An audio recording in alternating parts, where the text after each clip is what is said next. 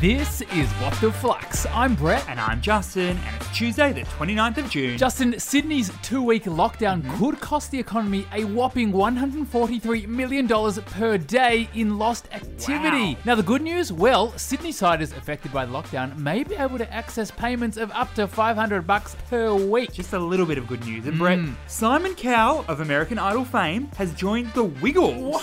Yeah. Simon Cowell is playing a grey Wiggle in Uber Eats' latest ad. I actually like And it's, it's all because Uber Eats is trying to broaden its consumer base and attract more families. Mm. Very clever thinking, Justin. We have three really intelligent stories today. Let's do it. For our first, Facebook has rejected talks with Aussie publisher The Conversation, which is really testing out the government's new media code. Facebook, Facebook, Facebook. Leaving the little guys out yet again. What is the story here? All right, let's take this one back a bit, Justin. It's Mm-hmm. fair to say that tensions have been pretty high between Facebook and the Australian government for a few months now. And Brett, that's after the Treasurer, Josh Frydenberg, and his government Huge member of the Flux family. Yep. Huge. They put together a media bargaining code which would force Facebook and Google to start paying Aussie publishers for their news. This move really ticked off Facebook so much that it cut news out of Australian news feeds for five days. And on top of that, Google threatened to pull its search service from Australia completely. Now, Justin, earlier this year, the government turned the code into law. which basically meant Google and Facebook are required to negotiate individual licensing agreements with publishers for their news articles. But, shock horror here, it looks like Facebook hasn't kept its word. and now the ACCC is looking into a claim that Facebook has refused the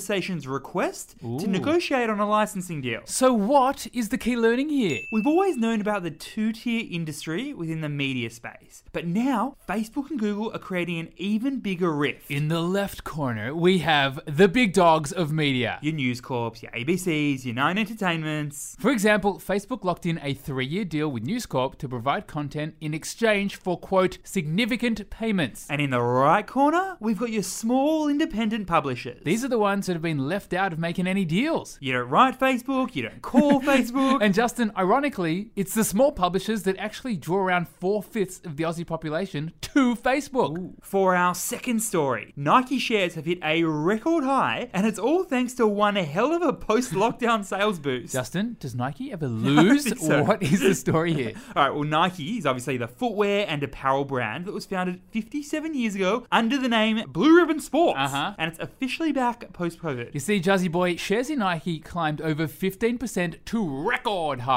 Mm-hmm. after the company said that the next year of sales are going to be more than $65 billion. How about this, Brett? Nike's revenue for the last three months nearly doubled and hit $12 billion for the Mm. first time. Meaning shares were trading at an all time high of, let me check, hello, 154.35 US dollary dues. So, what's the key learning here? Around the world, consumers want retail therapy with their new post COVID freedom. Here's how it all happened for Nike. First, it was a quick rollout of a vaccine. Unfortunately, can't relate to that one.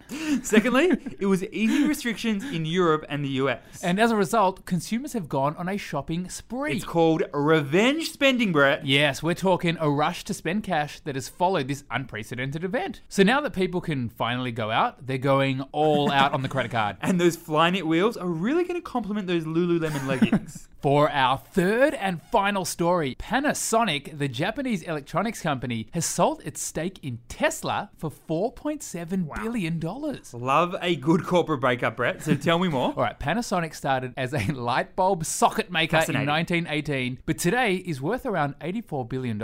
And as it happens, Panasonic's decided to cut its huge investment in Tesla, selling the stake for nearly $5 billion. Now, here's what's interesting, Justin. Panasonic sells a lot of batteries to Tesla. but the two have had a pretty tense relationship recently. Yep, and let's just say Tesla has not been particularly monogamous lately. Tesla's recently been seeing other battery makers. But here's how it all happened, Justin. Panasonic actually bought 1.4 million shares in Tesla all the way back in 2010 for a little, little price of $30 million. And in the last 10 years, Tesla's share price has gone through the roof. So Panasonic's thinking, now's a good time to sell. Got me thinking, Justin. So, what's the key learning here? Whatever you do, Brett, do not put all of your eggs in one basket. You see, Panasonic has said it needs to reduce reduce its dependency on Tesla. and diversify its own battery supply chain. That's because being so dependent on one specific business for your revenue mm, can put the core business at risk. And if that customer pulls out, i.e., Tesla, or the relationship turns sour, Yes. the whole business could potentially fail. Flux family, many of us around Australia are kind of in lockdown at the moment and probably spending a little more time on TikTok than we used to. If you want to get 5 to 10 second bite sized business news, hit us up at flux.finance on TikTok. That's flux.finance on TikTok. Check it out, Flux fam. You'll love it. Thanks for listening, and we'll see you tomorrow.